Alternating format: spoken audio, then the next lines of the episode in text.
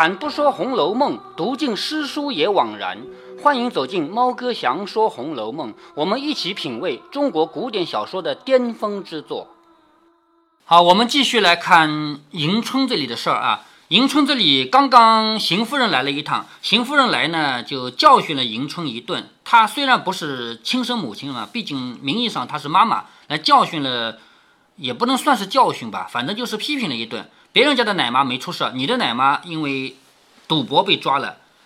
然后邢夫人走了以后呢，这个秀菊啊，有的一个丫鬟啊，就说如何？前儿我就回姑娘，那个残珠蕾丝金凤不知道哪里去了。我回了姑娘，姑娘你也不问一声，就是我早就跟你说过，你有一个很好的首饰没有了，我都告诉你了，你都不查一查。我说必定是老奶奶拿去点了银子放头的。姑娘不信，只说思琪收的呢。问思琪，思琪虽然病着，心里却明白。我去问他，他说没有收起来，还在书架上的匣子里放着呢，预备着八月十五还要带呢。姑娘就该问老奶奶一声啊，只是脸软怕人恼。就是我告诉你那个丢了，思琪也证明那个丢了，你居然就不去问一声。如今竟怕无着，明天要带时，唯独咱们不带，是什么意思呢？迎春就说。何用问啊？自然是他拿去暂时借一间儿，就是肯定是他赌博没钱了，拿去当银子了。我只说他悄悄的拿了出去，不过一时半晌，人就悄悄的送回来就完了嘛。谁知道他就忘了，如今偏又闹出来，想问他也无益。好，迎春的想法很简单，他拿我的首饰去当银子，那以后有了钱，他赎回来悄悄的还给我，大家当没事就算了嘛，干嘛要去查？你说这还像个管理吗？不像，哎，不像了，是不是啊？哦。你偷了我的东西，只要哪一天偷偷的还回来就算了，我就当没事了。秀菊说：“何曾是忘记啊？他是试准了姑娘的性格，所以才这样。如今我有个主意，我进到二奶奶那里，将这个事回了她，或者她去要，或者她省事拿几吊钱来替补，如何？就是我去找王熙凤，王熙凤有两种办法，一种办法就是她去查这个事儿，另外一种王熙凤也不查，她拿钱来赔，可不可以？”迎春说：“爸爸爸。”省这些事儿吧，宁可没有他，何必生事？你看迎春，她都不想管自己身边这个贼的事情。秀菊说：“姑娘怎么这样软弱啊？真的要省起来，将来连姑娘还骗了去呢。我今去的是，就是我一定要去，说的便走。迎春也不言语，只好由他。迎春是两头管不着，那个偷东西的他不管，这个要去抓偷东西的他也不管，两头不管。”谁知迎春的奶妈儿子媳妇叫王柱儿媳妇，由此看来呢，迎春奶妈的儿子叫王柱儿啊。王柱儿媳妇正因她婆婆得了罪，来求迎春去讨人情。听她说到雷金凤这个事情，且不进去。本来就要来求求迎春去给那个老太婆求个人情的，啊，还偷东西了，是不是？赶紧不好求了，不进去了啊。也因素日迎春懦弱，他们都不放在心上。今见这个秀菊立刻要去回凤姐，估着这个事是脱不开干系了啊！如果告诉了王熙凤还得了，却又有求迎春的事儿，只得进来陪笑的先向秀菊说：“姑娘，你别去生事儿。姑娘的蕾丝凤原是我们老奶奶老糊涂了，输了几个钱，没得捞烧，就是没得没有钱去赢回来啊，所以借了去。原说一日半晌就熟的，总因没有捞过本来，就迟住了。哪有？”保证赢的，我借你这个东西去当一当啊，等我赢了再赎回来。你保证赢吗？是不是？所以他本来想着一两天就赎回来还的，谁知道一直没有赢回来嘛，所以一直没有还。可巧今儿又不知是谁走了风声，弄出事儿来。虽然这样，到底主子的东西我们不敢迟误下，终究是要赎的。如今还要求姑娘看着从小吃奶的情啊，往老太太那边去讨个情面，救出她老人家才好。你看这个儿媳妇儿。他非但不把这个偷东西的事先解决了，还要迎春先去求情，把这个老奶奶放了。迎春就先说：“好嫂子，你趁早打了这个妄想啊，要等我去说情，等到明年也不中用的。方才连宝姐姐、林妹妹大伙说情，老太太还不依呢。况且是我一个人，我自己惭愧还愧不来呢，反而去讨臊去。就是我的身边的人被抓起来了，我自己还没面子呢，我还去讨这个面子，是不是？”秀菊就说：“赎金凤是一件事，说情是一件事，别搅在一起啊！难道姑娘不去说情，你就不赎了吗？”啊，这个话问的很好吧？我们迎春不去帮你说情，你就不把这个赎回来了吗？是不是？嫂子且取了金凤来再说。这个秀菊是很有水平的说话，你不要管那个我们小姐帮不帮你说情啊，你先把这个金凤给赎来了再说。王柱儿家的听见迎春如此拒绝他，秀菊的话又锋利无可回答，一时脸上过不去，也明欺迎春素日好性儿。你看这个迎春啊，人家都欺到他头上来了，明摆的欺负迎春素日就好性儿，便向秀菊发话说：“姑娘，你也太仗势了，你满家子算一算，谁的妈妈奶子不仗着主子哥儿得些意的？偏咱们就丁是丁卯是卯的了，就是谁家的奶妈不依靠着自己家的。”这个喂过奶的这个主子，我有点面子的。偏偏我们家哦，白喂了迎春一场奶了，还被抓起来了，是不是啊？偏偏咱们家丁是丁，卯是卯的，只许你们偷偷摸摸的哄骗了去。自从那个邢姑娘来了啊，这个邢姑娘是邢秀烟啊。自从邢姑娘来了，太太吩咐一个月节省出一两银子给舅太太去。你还记得这个事吗？什么？邢秀烟的钱。本来是跟想起来了，哎，对，刚一样的工资，两个二两银子嘛，但是还要拿出一两来，是不是？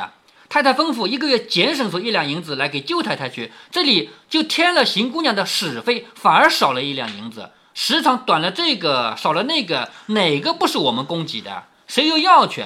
不过大家将就些罢了。算到今天，少说也有三十两了，我们这一项的钱岂不白填了线呢？也就是邢秀烟来了，因为她的钱不够。经常要动用到这边迎春的钱，有可能迎春的钱动进去都不够，所以呢，连我们都往里填了。秀菊不等说完，便啐了一口，说：“做什么的白填了三十两啊？我且和你算算账。姑娘要了些什么东西？”啊？”迎春听见这个媳妇发邢夫人之私意啊，也就是这个媳妇儿，就是王柱儿媳妇啊，说到邢夫人那个话啊，连忙说：“爸爸爸，你不能拿了金凤来，不必牵三扯四的乱嚷，我也不要那个凤了。你看。”你赎不回来算了啊！你别在这说话，我不要了。这就是迎春啊，根本就不想管啊，我不要了。就是太太们问起来，我就说我自己丢了，也妨碍不着你们什么。出去歇歇吧，不要来烦了。一面叫秀菊倒茶来，秀菊又气又急，就说：姑娘虽然不怕，我们是做什么的？把姑娘的东西丢了，他倒赖说姑娘使了他们的钱。这如今竟要折准起来，倘或太太问姑娘为什么使了这些钱，敢说我们就终取了失了？这还了得？这什么意思啊？就算你自己承认把金凤丢了，那我们有责任啊！我们作为你的下人，我们作为你的使唤丫头，没看好你的东西丢了，是不是啊？哦，这个责任该我们担。而且这个人诬赖说我们用了他的钱，那万一传到老太太那里，说我们究竟用了他的什么钱，这个还得查查清楚的，是不是啊？一面说一面就哭了。思琪听不过，只得勉强过来帮着秀菊问的那个媳妇儿。思琪这张嘴很厉害，你还记得前面吗？就是那个炖蛋的事情，炖鸡蛋的事情，是吧？思琪过来帮忙呢，这个柱儿媳妇肯定就招架不住，迎春劝止不住，自己拿了一篇《太上感应篇》来看。你看自己手下的丫鬟还有那个王柱儿媳妇吵架，在她面前吵架，她劝不住，旁边看书去了，就这么一个人。所以这一回应该是迎春的传记吧？他们家的元迎探春，探春的传记早就有了，但是迎春、惜春的传记一直没有，是不是？探春的传记是哪个？就是管家呀，是不是？管家的时候什么？那元春传记有吗？元春传记不是那次回来就是嘛，就是探探亲、省亲，是吧？所以迎春的传记在这一回啊，我们看出来迎春这个人懦弱到什么程度了。三个人正没开交呢，可巧宝钗、黛玉、宝琴、探春等因恐迎春今日不自在，都约了来安慰她。同样是来看迎春，他们的原因不一样。宝钗、黛玉、宝琴、探春是怕迎春今天没面子，怕迎春今天不舒服，来安慰她的。走到院中，听到两三个人在骂呢。探春从纱窗往内一看，只见迎春靠在床上看书，不闻不管。哎，怪了啊！几个丫头在吵架，主人不管了，是不是？探春也笑了，小丫头们忙打起帘子，报说姑娘们来了。迎春方放下书来，那媳妇儿见有人来，且又有探春在内，方不劝而自止了。你看，她有怕的人，她怕探春，是不是？好，不敢说话了。于是就要去。探春坐下，就问：刚才谁在这里说话？倒像是拌嘴儿似的。迎春笑着说：没有说什么。左不过是他们小题大做罢了，何必问他？探春笑着说：“我才听见什么金凤，又是什么没有钱，只和我们奴才要。谁和奴才要钱了？难道姐姐和奴才要钱了不成？难道姐姐不是我们一样有月钱的，一样有用度的不成？思琪和秀菊都说：“姑娘说的对，姑娘们都是一样的，哪一个姑娘的钱不是由奶奶妈妈们使的？连我们也不知道怎么算账。就是姑娘们只有给点钱给奶妈啊，给丫鬟的，哪有可能姑娘们问奶妈问丫鬟要钱的？是不是？连我们也不知道这是怎么回事，不过是要东西的，只说一声。如今他偏说姑娘使过了头，要赔出来了。究竟是姑娘和他要什么了？”探春笑着说。姐姐既然没有和他要，想必是我和他们要了吧？你看探春这个话多硬啊，是不是啊？简简单单一句话就说的那个王作媳妇无话可答了。既然姐姐没问他们要，那一定是我问他要喽。你叫他进来，我倒要问问他。迎春笑着说：“这话也可笑，你们又无沾爱，何得带累于他？就是跟你们没有关系呀，不要再去查他了。”探春笑着说：“这倒不然，我和姐姐一样，姐姐的事儿就是我的事儿。”他说：“姐姐就是说我，我那边的人有抱怨我的，姐姐听进来也要和怨姐姐一样。咱们是主子，自然不理论那些钱财啊小事儿，只是想起什么要什么，也是常有的事儿。但是不知道这个金磊私愤啊是什么回事啊，也夹在里面。那王做媳妇就怕秀菊告他出来，连忙进来用话掩饰。探春就知道这个意思啊，笑着说：你们说一糊涂。”如今你奶奶已经有了不是，趁此求求二奶奶把方才的钱还没有散人的拿出来赎就完了嘛？什么意思啊？刚才不是说把他们赌博的人的钱没收了，要分给那些没有赌博的人吗？趁着现在还没分，把那个钱求一求王熙凤要过来，去赎那个金凤啊！比伯的没闹出来，大家都藏着留脸面。如今既然没了脸，纵然此时有十个罪，也只有一人受罚，没有砍两颗头的理。也就是，如果这个事儿没闹出来，大家都赖嘛，都没事儿嘛。可是闹出来了，总得有一个人要罚。你依我，竟是和二奶奶说，这里大声小气，如何使得？就是探春的意思，你有什么事儿，你去跟二奶奶说，跟王熙凤说。这媳妇儿被探春说出了真病，也无可奈了，只不敢往王熙凤那里去自首。她的婆婆偷了金凤这种事，怎么敢去王熙凤那里去说呢？探春笑着说：“我不听见便罢，既然听见了，少不得替你们分解分解。”谁知道探春早使个眼色，让戴叔出去了。这个戴叔啊，也有的地方叫四书，要么是曹雪芹当年写写了两个版本，要么是抄的人抄错了，就是琴棋书画嘛。其中这个书究竟叫四书还是代书，就差一撇。如果少一撇，不是四书吗？啊，我们就不知道它是四书还是代书。我一直认为应该是四书，因为琴棋书画，你知道抱琴就是手里抱着一个琴嘛。嗯。私棋就是你下棋，我帮你拿，叫诗棋。入画呢，就是到画里去了，美吗？这个书应该是我陪你读书，所以应该是世书吧，不应该是代书吧？代书什么意思？代书就没道理啊！什么叫代书？是不是啊？应该是世书啊。这里正说话呢，忽然间平儿进来，你看平儿来了，平儿来要代表王熙凤了，是不是啊？宝琴拍手笑着说：“三姐姐，你是有驱神招降的符吗？”黛玉笑着说：“这倒不是道家玄术啊，是用兵最精的，所谓手如处女，动如狡兔。”就是打仗的时候，你要静，你就安安静静一动不动；你要动就应该快，所以要用到兵的时候，要最快的速度把兵调过来，出其不备之妙策也。两个人取笑，宝钗便使眼色给两个人，意思就是叫林黛玉和宝琴，你们两个不要开玩笑，现在不是开玩笑的时候，对不对啊？现在要处理这个偷东西的事情，应该是最严厉的时候。如果我在处理偷东西的事情，你跟我开玩笑，那我怎么摆板着脸来说话呢？这个时候千万不能开玩笑，所以他就使个眼色。探春见平儿来了，就问：“你奶奶可好些了？真是病糊涂了，事事都不放在心上，叫我们这样受委屈。”平儿说：“姑娘怎么委屈了？谁敢给姑娘气受？姑娘快吩咐我。”当时祝二媳妇慌了手脚，平儿一来，那个祝二媳妇就完蛋了，就慌了手脚，遂上来赶着平儿叫姑娘坐下，让我说给你听。她说嘛，还有主动权的，让别人说的话，那不就完了吗？是不是？她要抢着说。平儿正色说：“姑娘这里说话也有你插嘴的理啊，这个道理懂吗？我们说话有你插嘴的份儿吗？是吧？你但凡知理，就该在外面伺候，不叫你进来的地方，几层有外头的媳妇们无故到姑娘的房里来的。”你像你这样的媳妇儿，怎么可以到我们姑娘的房间里来？是不是？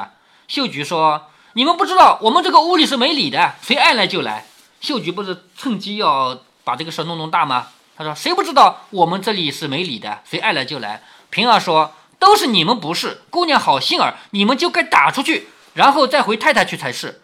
王柱儿媳妇见平儿出了言，方红了脸退出去。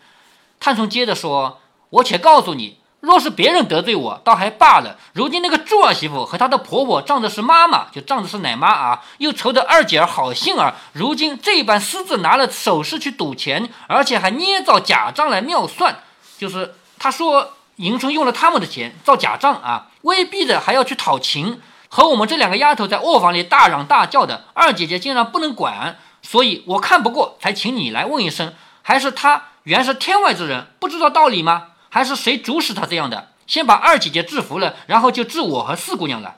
就是这个人先把二姐姐制服了以后，就来治我还有惜春了。平儿连忙陪笑的说：“姑娘怎么今天说这个话？我们奶奶如何当得起啊？就是如果你说这个是王熙凤错了，那我们王王熙凤怎么当得起啊？”探春冷笑着说：“俗话说，误伤其类，纯洁齿亡。误伤其类就是有同类死了的话，另外一个同类也悲伤。还有纯洁齿亡，如果嘴唇没有了，牙齿就冷。还有一个说法叫唇亡齿寒，是不是？嗯，嘴唇没有了，牙齿就冷吗？我自然惊心。也就是探春的意思是，有人要打迎春的主意，我不同意，因为迎春如果被扳倒了，我就倒霉了，是这个意思吗？说误伤其类，唇亡齿寒。平儿说，若论此事，还不是大事，很好处置。但她现在是姑娘的奶嫂，就是奶哥哥的老婆嘛，奶嫂啊。据姑娘怎么样为是？就是还要问问迎春，你想怎么处理？当下迎春只和宝钗在读感应篇，你看她不想处理，还在那读那本书，是不是？究竟连探春的话都没有听到，忽然间平儿这么说，就笑着说：“问我，我没有什么法子，他们的不是自作自受，我也不能讨情，我也不去苛责就是了。也就是他们被抓了，我不去讨这个人情，我的东西丢了，我也不管他们了。至于私自拿去的东西送来呢，我就收下；不送来呢，我就不要了。太太们如果问的话，我可以隐瞒遮掩过去，是他的造化。如果瞒不住呢，我也没办法。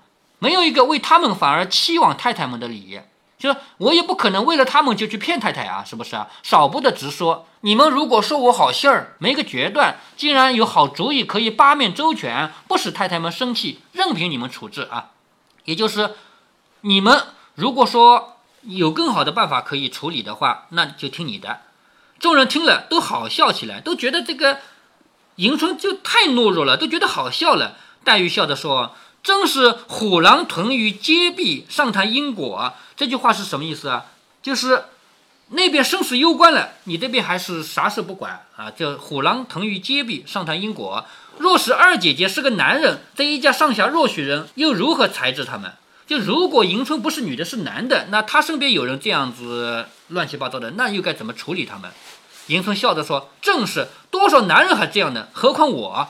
一语未了。只见又有一个人进来，正不知是哪个，且听下回分解。好，这一回不怎么长，是不是啊？叫吃丫头误食绣春囊，诺小姐不问累金凤。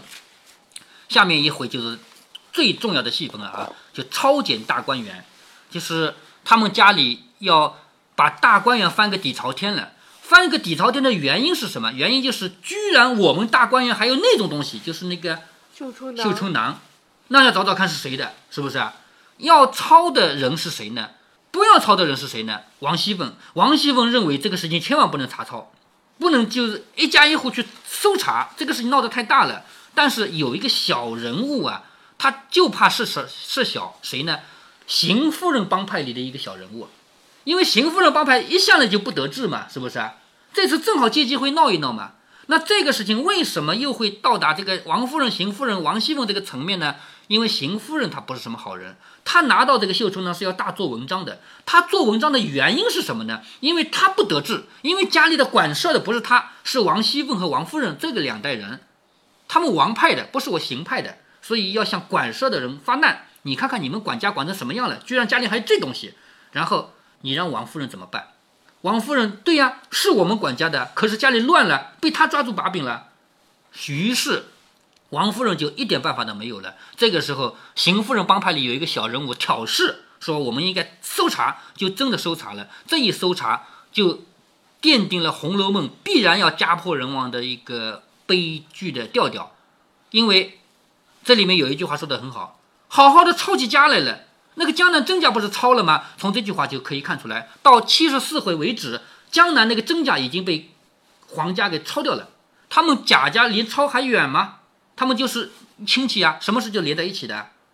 所以后面这些回目虽然作者没有写，但是我估计要写下去的话，贾家被抄也不远了。江南真假在这个时候已经被抄掉了。探春说的是，好好的我们自己抄起家来了。哦，皇帝还没来抄我们，我们自己抄起来了，这是一个很不吉利的做法。居然这个事情就发生在贾家的大观园里面。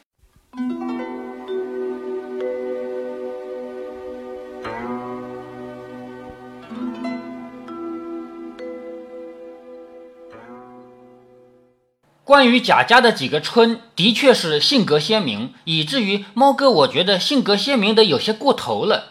像探春那样的人，精明要强，敢做敢当，这样的人我见过很多。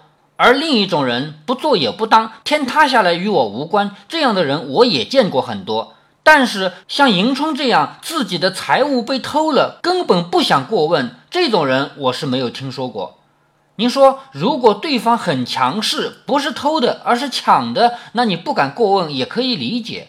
但是对方明明什么也不算，你可以说奶娘代表了母亲，你不想得罪。那奶嫂呢？也就是王珠儿媳妇呢？